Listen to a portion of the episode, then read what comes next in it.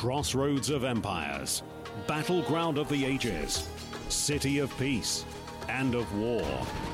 This is Jerusalem, where archaeology uncovers the empires of yesterday, where prophecy decodes the headlines of today.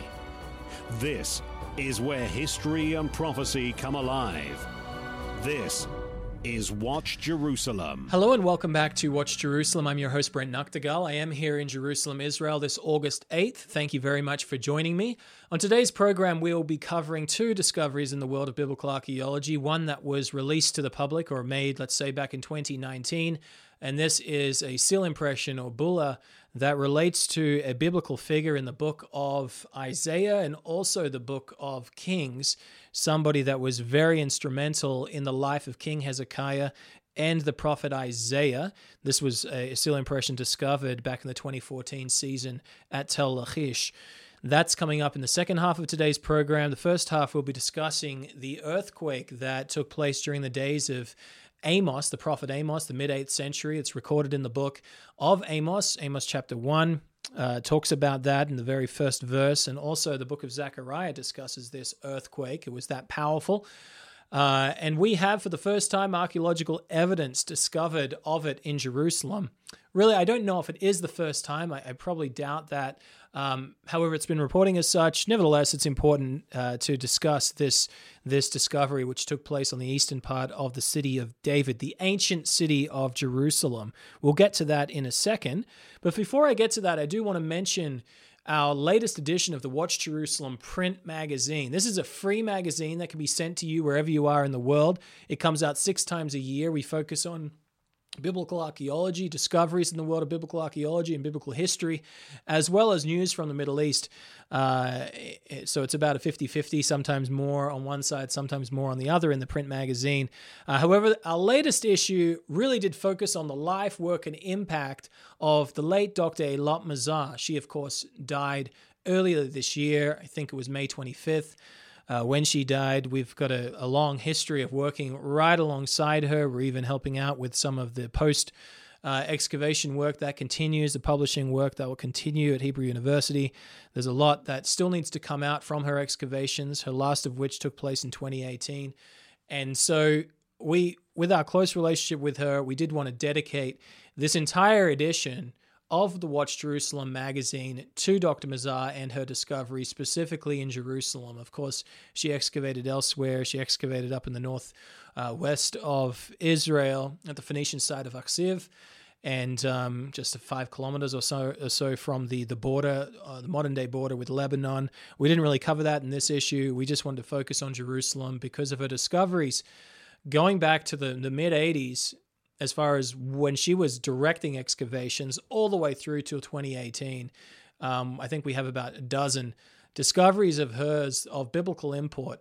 Uh, and so you'll want to get an issue, uh, get this issue of our magazine. If you email letters at watchjerusalem.co.il, letters at watchjerusalem.co.il, we'll make sure, and you request this uh, issue, we'll make sure you get a copy of it. Um, you can also sign up, of course, for for a full subscription, free subscription to our magazine. It's always free. We're never going to charge any money for it. It is in the public service. Um, you will miss the the print date, I suppose, for this magazine that we've sent to the printer last week. Um, however, we'll make sure that you get a copy if you are specifically for this as well. So please don't miss that. Avail yourself of it. We do it for free because we wanted this information to get into as many hands as possible. Uh, particularly, I would say, into the hands of Israelis that are unaware of the significant uh, discoveries related to their history, uh, the history of this this nation, this people, uh, going back three thousand years in Jerusalem. And there's going to be a lot more to say about excavations in Jerusalem, a lot more to say about uh, discoveries that will be made in the future uh, related to the 10th century um, of of of uh, 10th century BCE, the monarchy, united monarchy of David and Solomon. It's real. It exists. Um, doesn't matter if you're familiar with uh, archaeological talk and those people in Israel that, especially some really prominent archaeologists that have trained many in the next generation to discount uh, because of a lack of evidence, as they would see it, of the biblical account from the period of David and Solomon in Jerusalem. You don't need to regard that. Most of those people have never excavated in Jerusalem, but they have very strong opinions, very loud voices. But the evidence has come out and will come out and continues to come out to really uh, make sure that those scholars don't hijack hijack the academic discussion based on evidence of what's coming out of the ground in Jerusalem in archaeological excavations. And so we will stick to our guns, uh, confirming the 10th century in Jerusalem and not allow scholars to radically redate uh, proof or evidences, the evidences that we are used as proof to date buildings. Um, and uh, we will continue uh, to make sure that those discoveries come to the public as best we can. So, these first two discoveries now, or the two discoveries I'd like to talk about, one was written up on August 4th, so just a few days ago, by one, our writer, one of our archaeological writers, Christopher, Christopher Eames. And this is, is entitled Evidence of Amos's Earthquake Discovered in Jerusalem. I'll read you the first couple of paragraphs and then I'm going to cut across to a, a, a an, video that was produced by the Israeli Antiquities Authority uh, that talks to the archaeologists that were excavating at this site. Quoting Chris now.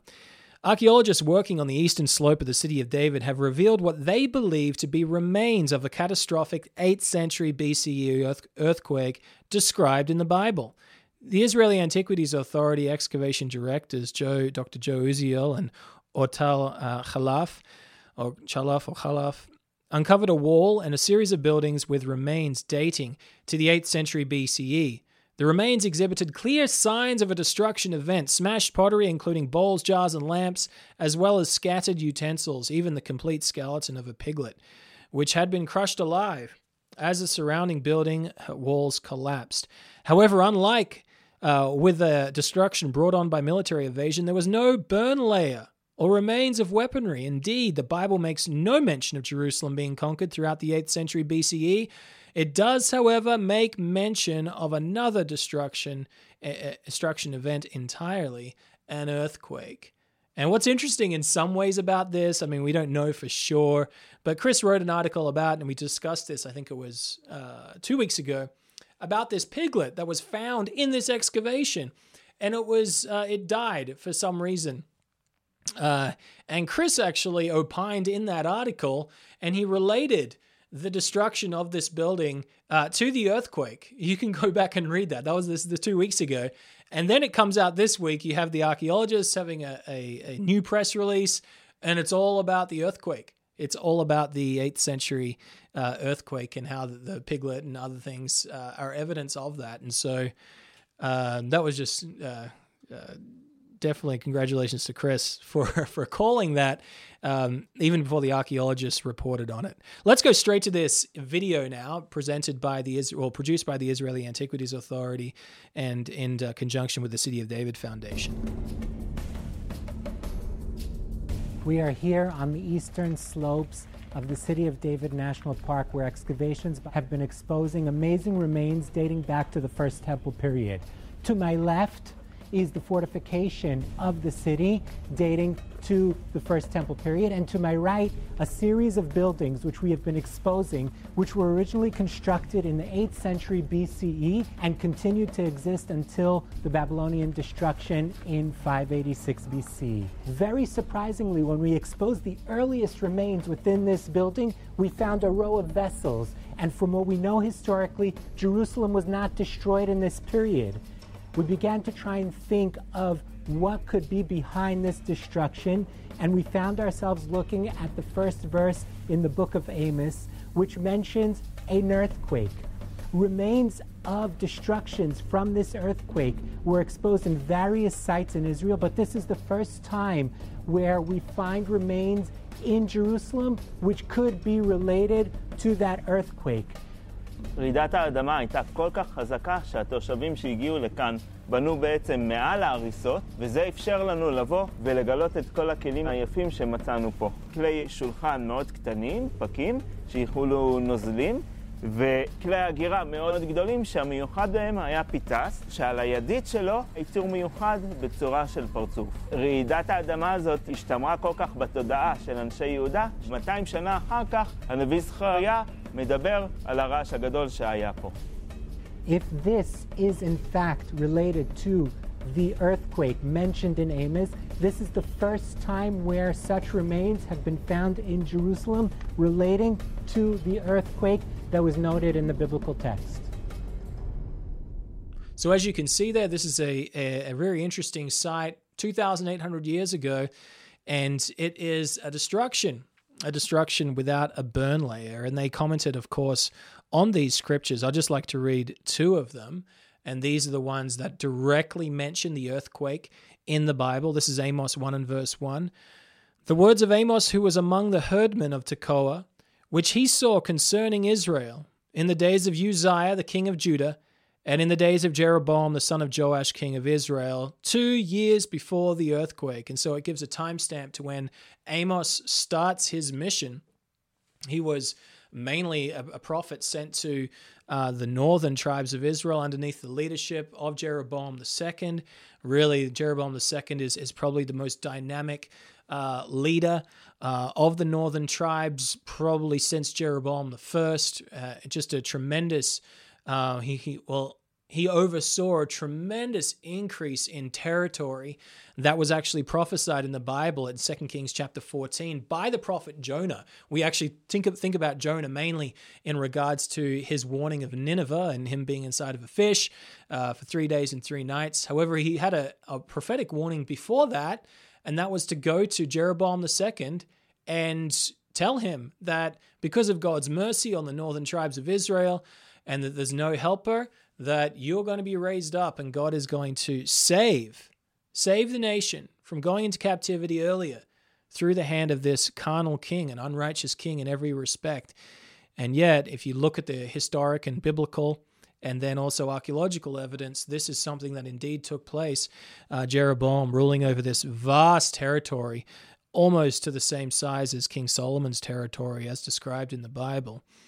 Um, and so, this earthquake uh, took place two years after Amos started warning um, Jeroboam II. At the time, Uzziah was the king in Judah. And Uzziah, of course, he was one of the longest reigning kings uh, in Judah as well. And archaeological evidence, again, um, and historic uh, written evidence does prove that there was a very close relationship between Jeroboam and Uzziah uh, as well. And, and we've written this up in our article, uh, Uncovering Biblical Jeroboam, and I'll leave a link to that in the show notes. So, this is a direct mention of the earthquake here in the book of Amos, written in the middle of the 8th century. And Chris writes the book contains prophecies of an earthquake type destruction.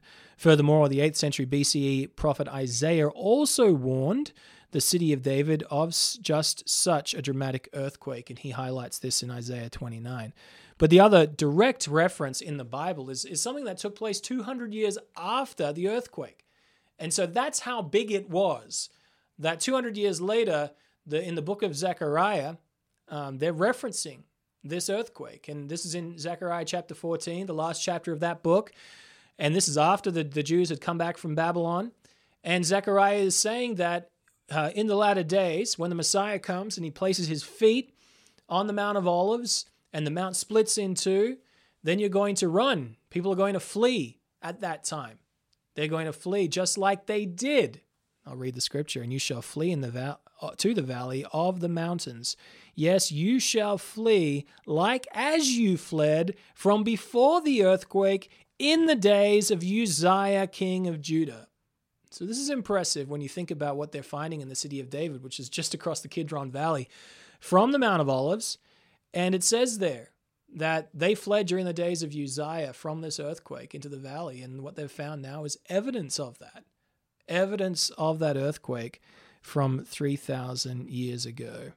No, sorry, 2,800, uh, 2,700 years ago.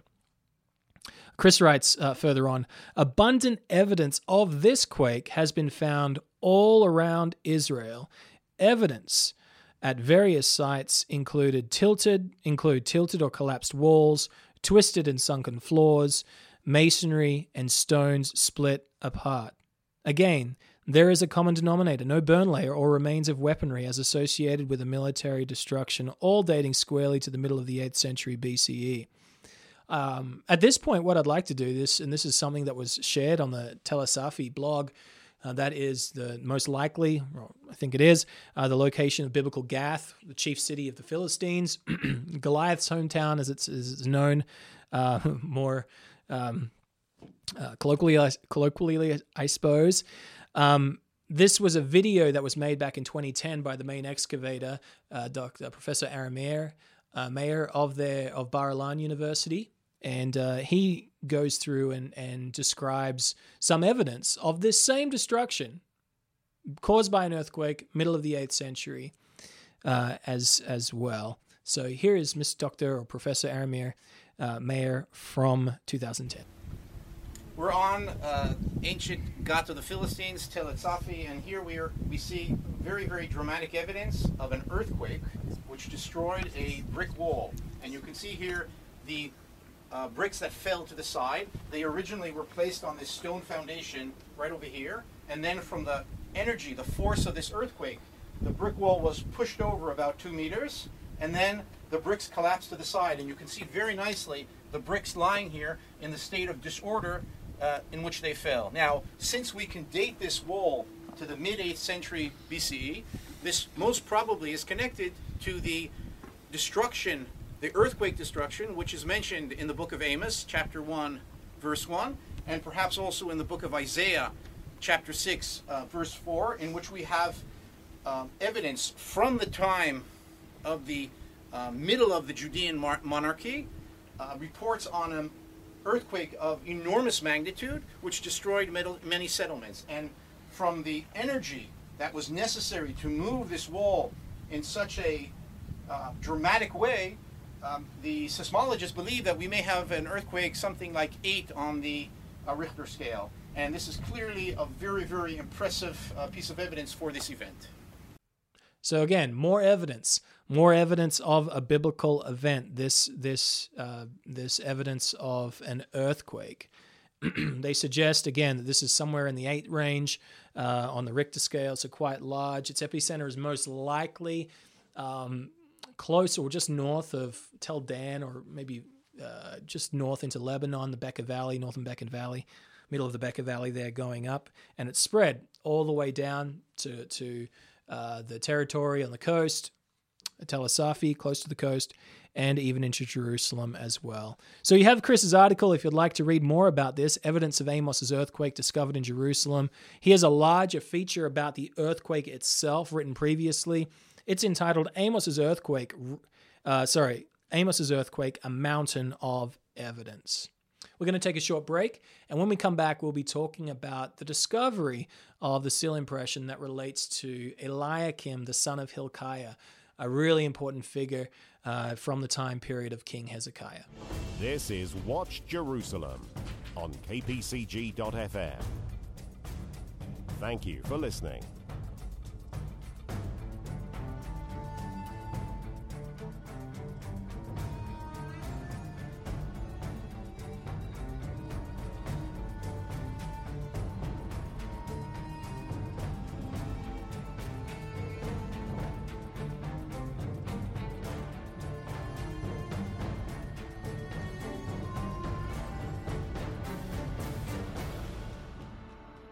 As I mentioned on the program a couple of weeks ago, the events surrounding King Sennacherib of Assyria's attack on southern Judah or on Judah and it's his attempt to take uh, Jerusalem as well is one of the most corroborated events, biblical events, uh, based on history, historical sources, and also archaeology. And I would like to tell you about another figure from that history, from those stories in both uh, the book of Kings, Second Kings, and also the book of Isaiah. Another individual, uh, Eliakim, the son of Hilkiah, and him most likely coming out of the ground once again, just joining the ranks of King Hezekiah, whose seal impression was found and unearthed in Jerusalem. And then when I say seal impression, I mean the actual stamp seal impression. If you like, you've got a seal made out of bone or or stone or something like that or yeah, bone or stone mainly, and and then you have they're being incised and they to seal a document or to seal a, a, a sack of some sort as well. Uh, that could have been the case with the Isaiah bulla. Um, they put their signature, uh, their seal, impressed into clay, and that clay then hardens. And then thousands of years later, that clay seal impression can be uh, uncovered on an excavation. And so really what it is in a way to to to secure these biblical figures as being historic personalities. If you don't take the bible at its word and you need more evidence than that um, then you have these seal impressions are a wonderful a wonderful source to corroborate that these people were real people so, as I said, based on, we know Sennacherib was obviously a real person, the king of Assyria. He's been proven. Uh, he's got major, massive palaces to him and inscriptions galore to him. We know King Hezekiah, son of Ahaz, king of Judah, has been proven as well in, in archaeological excavations of Dr. Eilat Mazar. It's one of those finds that we, we discuss uh, in this latest edition of the Watch Jerusalem magazine. Isaiah the prophet also, uh, he has been discovered. There'll be some that will try and debate that seal impression uh, as being belonging to Isaiah, but it says Isaiah and also says the first three letters of prophet, and it's missing a couple of letters because it's been smudged by somebody's fingerprint. And so it's most likely, because it's found right next to King Hezekiah as well, Isaiah the prophet. So we have three of these major biblical figures. And if you're going to talk about maybe, let's say, the fourth most important figure in this story or in this history, as recounted in three separate biblical accounts, then Eliakim, son of Hilkiah, is probably the man you'll be talking about. Now, he was, and the Bible describes him as the chief steward of the house or the palace uh, of King Hezekiah. He could be the prime minister, somebody that really directly uh, uh, directly guides and oversees the running of the kingdom of the of the uh, let's say of the royal royal side of it. Uh, make sure that the king's palace is all uh, fitted out with what it needs. Um, helps with affairs. And if you look in the Bible, this is somebody that's mentioned nine separate times. That's quite a lot. That's quite a lot for a figure that, let's say, isn't you know David or a king, Josiah, King Hezekiah, or a prophet. To be mentioned nine times is quite important, and most of those times he's mentioned as Eliakim the son of Hilkiah. Now he's also mentioned in uh, as working together with two other individuals, Joah and also Joah the son of Asaph, and also Shebna. Shebna, who is the, the scribe at this point, at least in the history, and um, Joah the recorder, I think it was, as it says in the King James uh, or in the English English Bible. so these three individuals were really critical at conveying messages between Sennacherib's men and the high officials of Assyria that were down there in Judah trying to take over, and also Isaiah the prophet and King Hezekiah. This is just one verse that relates to um, this Eliakim. This is 2 Kings 18, verse 26. It says, Then said Eliakim, the son of Hilkiah, and Shebna and Joah unto Rabshakeh, who was uh, the man that was in kind of command uh, of the uh, of Sennacherib's well Sennacherib's emissary, let's put it that way, to the Jews in Jerusalem. And so that that's how he's referred to. He's also referred to this man in a very compelling passage in Isaiah 22. Isaiah chapter 22 is, is at least in, in the chronology of the book of Isaiah, happens before the events in in uh, in Isaiah 37, 38, and 39. They're the chapters that that refer to the the um, the story or the narrative of of Hezekiah and, and what would happen as Sennacherib is coming down to try and take over Jerusalem, taking over Lachish, and so on. Um, but he's mentioned in chapter 22. And at that point in chapter 22, it talks about Shebna as being the one that was over the house. He was the more, more important official. But then it says, uh, I think from verse 20 onwards, it says that in that day I will take Eliakim, the, the son of Hilkiah. And so he is going to take over that role. He is going to be the one that is the keeper of the royal house, of the royal dynasty of, of King David, Hezekiah being the king that sits on that throne uh, later on, uh, after King David. It says this in chapter 22 and verse 20 to 22 And it shall come to pass in that day that I'll call my servant Eliakim the son of Hilkiah, and I'll clothe him with your robe, speaking of Shebna, and bind him with your girdle, and I will commit your government into his hand and he shall be the father to the inhabitants of Jerusalem and to the house of Judah, and the key to the house of David will I lay upon his shoulder, and he shall open, and none shall shut, and he shall shut, and none shall open. And so there was a burden that, that was given to Eliakim. He was raised, he was raised to be um, directly, directly over the palace affairs of King Hezekiah. And his father is drawn attention to as well as being the son of Hilkiah. Now, has this man been discovered? And that's what I've entitled this article that I, we published uh, last uh, Thursday, I think it was. Has the still impression of the biblical Eliakim, son of Hilkiah, been discovered? And I'd just like to read a couple of paragraphs and then I'll discuss it a bit more. Excavations at Tel Lachish have unearthed two identical seal impressions that scholars believe may belong to the chief steward of King Hezekiah. Known from 2 Kings in the book of Isaiah, Eliakim, the son of Hilkiah, is mentioned as holding the keys to the royal house of David. He was also critical at conveying messages between King Hezekiah and the Assyrian Emperor Sennacherib's officials during the latter's failed campaign to take Jerusalem in the late 8th century BCE. All totaled, he's mentioned nine times. The beautiful, beautifully crafted seal impressions belong to Eliakim, uh, belonging to Eliakim were unearthed in 2014 during renewed excavations at Tel Lachish, led by Hebrew University's Yosef Garfinkel, Michael G. Hazel, and Martin G. Klingbeil of Southern Adventist University. A report authored by the excavating archaeologist as well as by Nestor H. Uh, Petruk, Petruk appeared in the May 2019 issue of Bulletin of the American Schools of Oriental Research, or ASOR. Um, I think I need to change that actually. I don't think they're called that anymore, uh, but has largely been overlooked in popular reporting. And it was overlooked by me. I did not even know about this until last Thursday, this seal impression. So I went back and I printed out uh, this um, this report by these scholars, and um, and uh, Professor Garfinkel was kind enough to send some high quality images uh, of the seal impression over, and I'll show them if you're watching the YouTube stream, uh, the, this program on YouTube, the video. You can see how beautifully crafted this this seal impression is. So, what does it say, and where was it found specifically? So, it was found. Let's put it this way: in Lachish. This is or Lachish. Uh, if you're if you say it how us English people say it. Um, this is major city, second largest city or second most prominent city during the time of Sennacherib's campaign.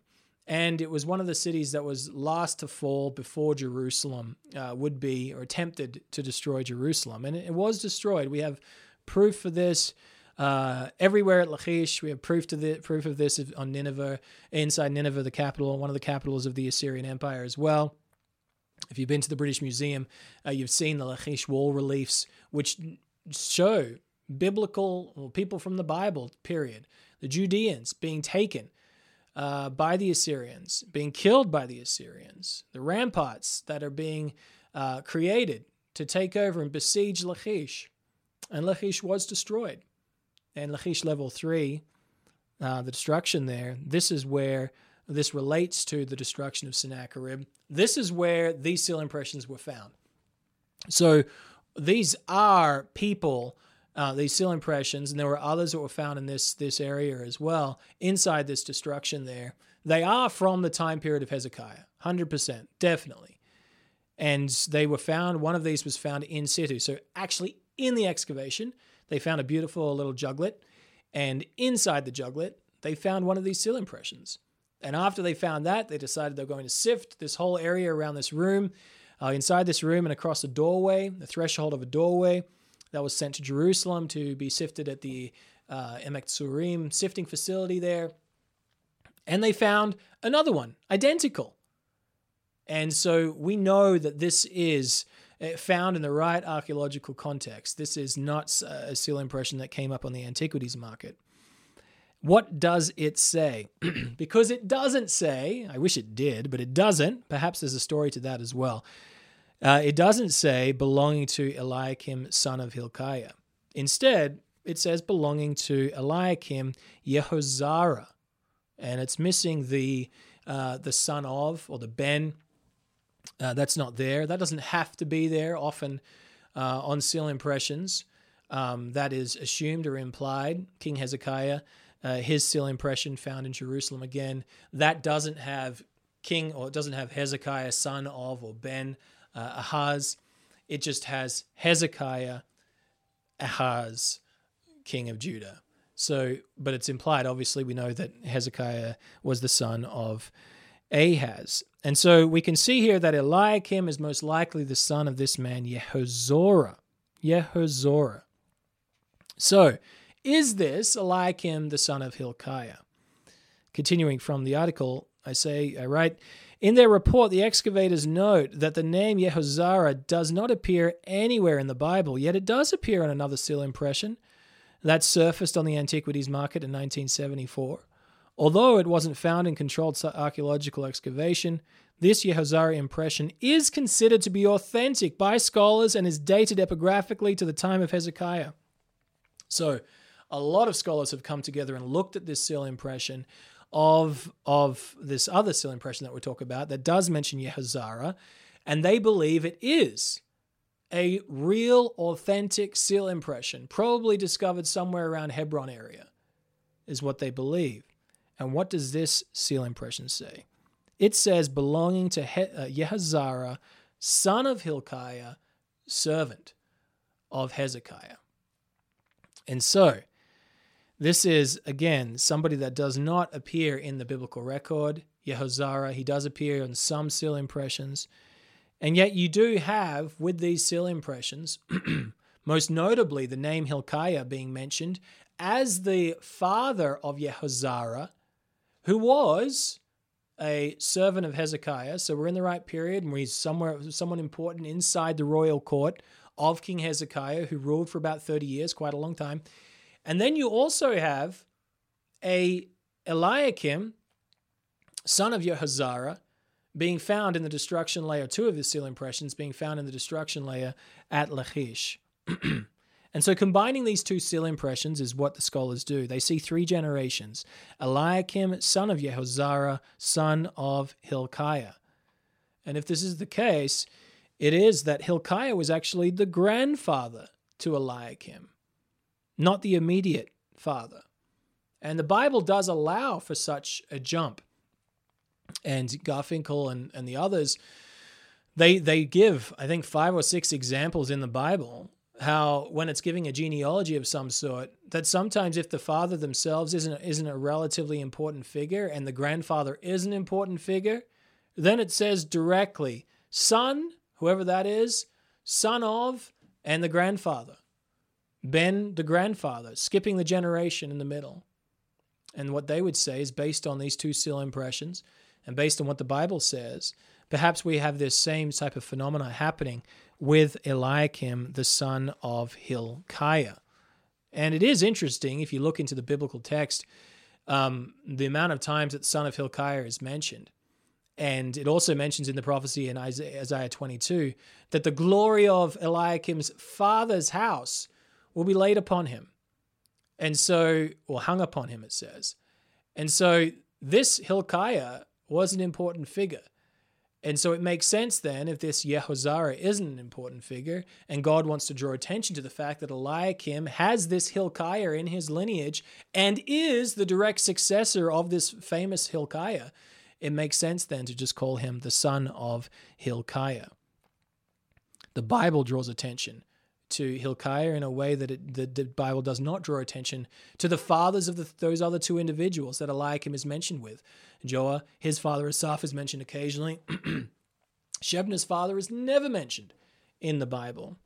This is what Garfinkel, Hasel, and Klingbeil and Petruk conclude about their discussion of whether or not it is this individual, whether this seal impression belongs to Eliakim, the son of Hilkiah. They say this Thus, it is possible that the bullae, meaning two of them, right, from Lachish presented here stem from the personal seal of Eliakim, the royal steward in the, in the time of Hezekiah, son of Yehozarah, not mentioned in the Bible, but on the bulla from the museum or from the Antiquities Market, and the grandson of Hilkiah also mentioned in 2 Kings 18, verse 18, and mentioned 2 Kings uh, in Isaiah chapter 22 and Isaiah chapter 37, and so on.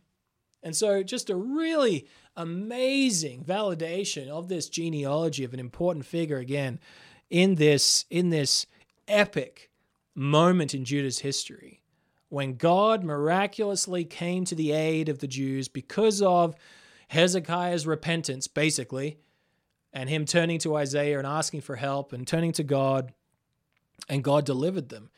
This the the the ramifications of Judah not going into captivity at that time are massive in terms of the way that the Bible would be preserved, uh, in terms of the Jewish people being preserved as a nation, in terms of um, people being allowed uh, during the time of Cyrus, the Persians, to come back to rebuild and establish themselves so that the Jews could be here in 2000, 2000 years ago.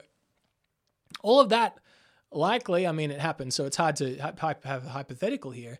But if they go into captivity with the northern tribes of Israel, they get split up in the Assyrian Empire, not the Babylonian Empire. The Babylonian Empire worked differently. The Assyrians would split them up, put them here, there, everywhere. They would likely be deported and sent somewhere else.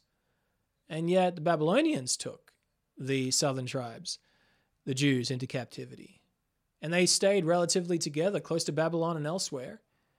And they weren't replaced as a people inside this territory. In fact, the land lay relatively fallow for those 70 years that were prophesied to happen by Jeremiah the prophet before they were sent back under the leadership of Zerubbabel. And then they would come back and establish, reestablish a province at first underneath the Persians, and that would continue and grow for 500 years until, until they became a nation a few hundred years after that time. And that would likely not happen had not God intervened during the time of Hezekiah to save them and to give them another hundred years plus in the land. So it was incredibly important, this event. And here we have another individual that is being proven by archaeological excavation and showing that this is an accurate historical narrative. Now, again, as I talked about last time, I am absolutely blown away at how many individuals um, have been, or what corroborating evidence there is of this narrative re- involving God's miraculous deliverance of King Hezekiah. And it is getting to the point, and Jerusalem really, and it is getting to the point, I feel like God is intent on making it more and more and more obvious that it's an accurate historical event. I'm waiting for some inscription, and this is probably what it's going to take to convince the the um, many people uh, that that Hezekiah's army fled, or Hezekiah's army was destroyed, I should say, as the Bible says. It might actually take an inscription that actually says 180,000 troops were killed by an angel of God, or something like that, before they will believe it. But God is just producing, and archaeology is producing evidence after evidence after evidence to show that this is an accurate historical event of miraculous deliverance, of putting to flight or killing and then putting to flight Sennacherib, who boasts himself of being the emperor of the world, and he was. But he couldn't take Jerusalem, and he couldn't snuff out the line of King David.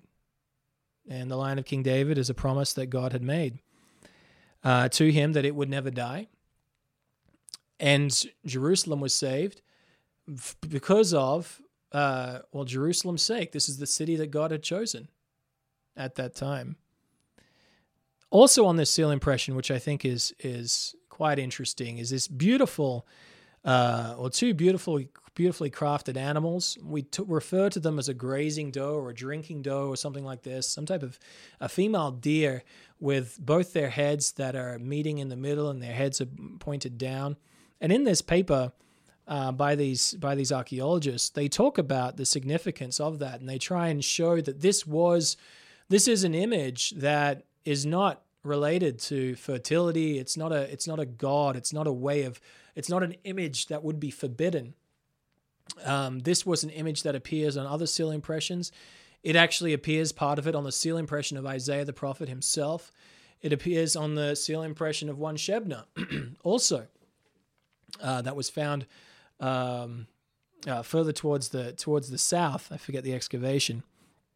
And so we have a handful of these seal impressions, more than that, probably a dozen seal impressions, that feature this image of not a lion or some or not a you know some deity or something that could be uh, worshipped, but a soft uh, uh, female deer, harmless, that is in the act of drinking or eating something from the ground.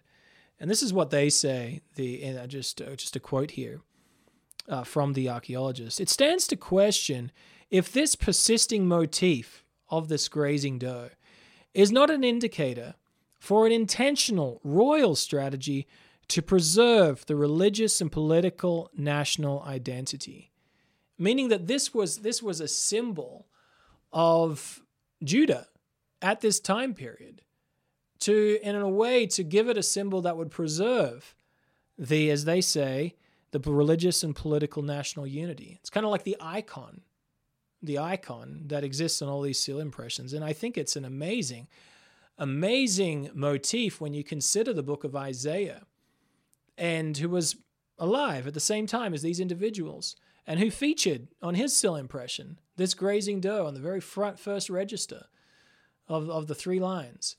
It, it really does parallel the beautiful, majestic scriptures, verses, and passages in Isaiah which discusses a millennial setting a time when animals will, and those predatorial animals won't be predators anymore. A time when wolf, lamb, lion, uh, cow, all these animals will be dwelling together. And really, it's it's quite remarkable to me to to to see what the the political religious image or uh, motif of the day is back then, as indicated by these seal impressions, such as the grazing doe, and then read through these passages of scripture in the book of Isaiah that really highlight this same type of same type of spirit of peace, um, and that is of course a prophecy of the future. Um, but it was also, I think, what they were going for back then. Why not? Why not have the royal throne of David, King Hezekiah on the throne, listening to God's prophet Isaiah, at least for a time, and then spreading out this message of peace uh, that would come uh, from Jerusalem. That was something that he that was something that he prophesied for the future. But as all of God's people have done throughout history, even though that is a future event, they try and make that future event uh, take place within the realm of their power, within the realm of their jurisdiction, whether it's their family, whether it's uh, land that you you own, you try and live by the laws that will be there in the future that bring peace and and um, every uh, comfort as well, productivity. Or if you're the king of, of the southern kingdom of Judah, and you've got a close relationship with with God's man Isaiah, then you are attempting to do that inside your kingdom. And here you have the motto or the the motif of of the kingdom being representative of that and appearing on all these seal impressions it is, I believe, absolutely beautiful. If you want to look at some passages of scripture, you can look at Isaiah chapter 11, verse 6, Isaiah chapter 13 and verse 14, and Isaiah 35 and verse 6. All reference these type of animals and the peace that will exist in the future. And something that Isaiah, again, was really, uh, and Hezekiah were trying to uh, replicate as best they could during their time as well. So, this is a really interesting uh, discovery of seal impression that, according to me, uh, in my opinion, does belong to Eliakim, uh, the son of Hilkiah. Um, and then just the way that it does draw attention to the prophesied peace of the millennial setting that will come uh, when the Messiah comes, and that prophecy is all through, all through the book of Isaiah. Isaiah chapter 9, verse 6 and 7 talks about the peace that will there'll be no end to peace that comes when when the Messiah comes. And then Isaiah chapter 11, and obviously talking about the nature of the, even the animals that will be changed as well at that time. Amazing discoveries in biblical archaeology um, coming out of the ground still. I mean, this country has been excavated quite a lot, but there is so much more that is yet to be discovered. And every week, it seems, there is something new from the biblical period that does either confirm or, or highlight or, or illustrate life as it was back then during biblical times. Thank you very much for listening to our program today. If you'd like to send some feedback to me, you can write your emails to letters at watchjerusalem.co.il. Don't forget also, if you want a copy of this tribute issue to the discoveries of Dr. Mazar in Jerusalem, to also include that request in your emails. Thanks again for listening and have a good week.